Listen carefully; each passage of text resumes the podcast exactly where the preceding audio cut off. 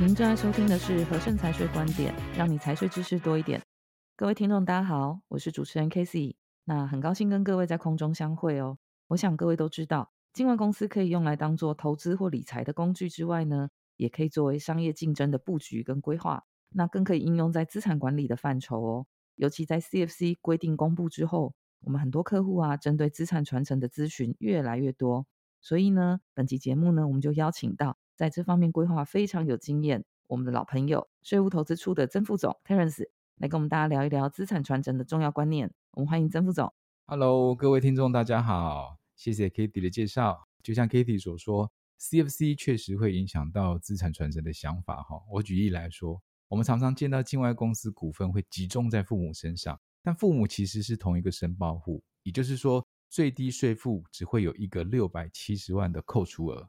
这时候家长如果汇回境外所得缴了 20% 的税，其实在赠与子女会产生赠与税，就算留着不分配，到最后反而要面临遗产税。如果一开始子女就能持有股份，其实就有更多的扣除额，也能免去更多的赠与动作咯。但前提是子女必须要成年才可以担任股东吧？那当然，可是台湾从今年开始呢，18岁就算成年了哈，也就是说想要做股东的时间提早了2年，这在规划上其实是很有帮助的哦。这个开头很有吸引力哦，有兴趣的听众朋友可以赶快来找我们荷盛顾问聊一聊哦。优秀的顾问真的要像 Katie 这样随时不忘宣传那必须的。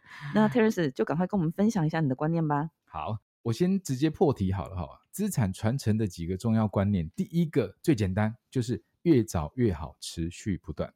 哦，这个我知道，例如像是分年赠与啦，时间拖越长，效果就越好，很标准哈。常常看到我们父母要赠与的时候，才发现财产累积实在太多了哈，只好用小孩子的名义去买房子啊、买保险之类的哦。其实这些都算赠与，虽然不一定会被查到，但是心里终究不踏实。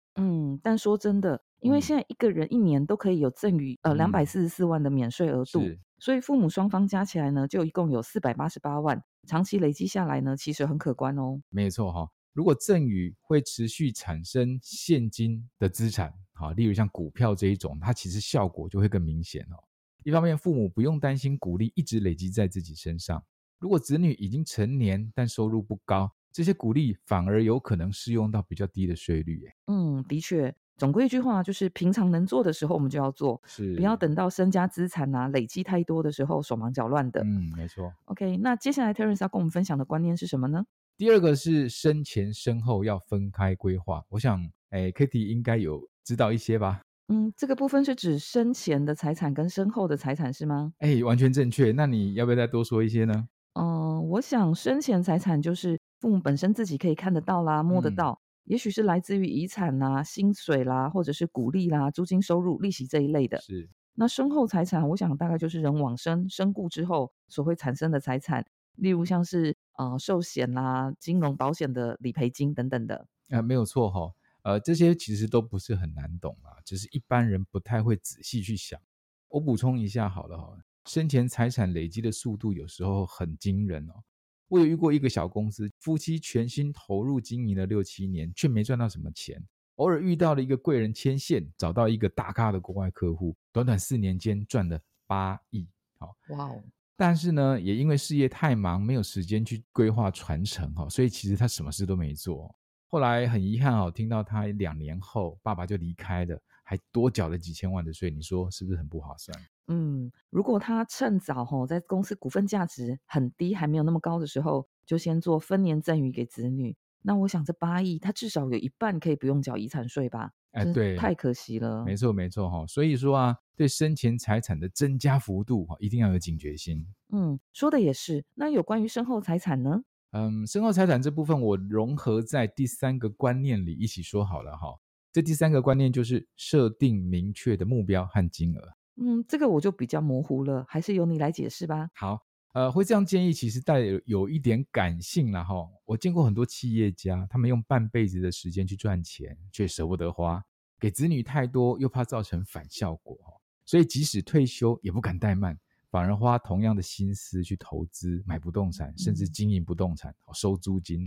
啊，他们并没有因为退休又有高资产而过得比较轻松。嗯，是啊，其实中国人本来就比较节俭哦，但如果先想好预先要留给子女多少财产，我想可能就能够比较放宽心去过自己想要的退休生活。没错没错，这就是我要分享的第三个很重要的观念了哈。但是我们实际上遇到比较多的情况是这样，他们会想但不一定会照做。例如想要给小孩一个大房子，一些现金，如果小孩还小，甚至连出国留学花的钱他们都愿意先留。但是我们想一想，大房子头期款都很高，贷款谁来缴，缴多少都是问题。现金呢，要在生前给还是身后给，其实都是学问。哇，这些问题真的想来就头痛如果再加上税务的话，哇，那这问题就变得更复杂了。没有错没有错哦。啊，如果父母年龄不高呢，我就会建议他们趁年轻保费便宜的时候呢，一定要买一些保险，把身后的资产放大。那另外一方面，意外发生的时候呢，这样子子女可以有生活上的保障。那另外还可以预留未来会被课征遗产税的税金，可以说是一本万利。再来，如果现金资产包括说像股票、债券、基金这种很容易变现的都算，我们要赶快透过赠与跟买卖让子女早一点去拥有，而且都要设定一个明确的数字。我举个例，比如说我们想要给小孩子1亿，但我们手上目前只有5000万，那我们有20年的时间的话，那我们其实是可以把现在的5000万在20年后变成是1亿的，但这必须要透过适当的方式的。那如果我们发现有剩余，恭喜，也不要客气，多的部分请尽量去花用，早点享受人生吧。嗯，说的也对耶，如果没有设定明确的金额，就不会知道到底够不够用。那我想人的下意识呢，就会很自然努力的去赚取，永远没有休息的一天，等到转不动了，也发现身体健康也不行了。嗯，对。另外呢，隔代传承效果其实也很不错，也就是传孙不传子，道理也很简单，跳过儿子直接传承给孙子，就会少一次的赠与或者是遗产税。这是我想要分享的第三个重要观念。嗯，的确，隔代传承这一点我也很认同哦。以前呢，几乎都没有听说过，但是这几年呢，开始很多人在做哦。我想除了税务的因素之外呢，跟现代人都晚生晚育，世代年龄差距越来越大，也可能是原因之一哦。嗯，我也这么认为哦。不过话说回来，父母直接把财产交给孙子，对子女来说有时候会有不好的感受，然后这需要家族有经过讨论而且有共识之下才会比较容易进行。实务上我就碰过子女不满父亲这样子的安排，而且因为孙子还没成年，所以很多文件都还是要监护人去签字，也就是这个子女，可是子女却选择性的配合，让父亲很头痛。总之呢，资产传承是一件不急但必须持续去做的事情，定期看一下现有的财产规模、收入金额还有速度、家庭教育的方向，随时去进行调整，才能达到最好的效果。以上就是我今天要分享3个重要的观念，希望对大家有帮助。哇，真的很棒哦。嗯，美国著名的政治家，也就是百元美钞上面的那个人富兰克林曾经说过，人生只有死亡跟税务是不可以避免的。所以呢，如果我们可以提早思考传承这件事情，对整个家庭甚至家族都一定会有很大的帮助哦。好，很高兴今天呢听了 Terence 分享有关于资产传承的观念，那想进一步了解的朋友请随时跟我们荷盛顾问联络咯。谢谢 Terence。谢谢 Kathy， 谢谢各位听众，我们下次见。别忘了马上订阅频道，就可以准时收听荷盛财税观点，也欢迎到 Apple Podcast 给我们5星好评跟建议哦。更多财税相关资讯，欢迎浏览资讯栏或订阅荷盛电子报。我们下期节目再见咯，拜拜。拜拜。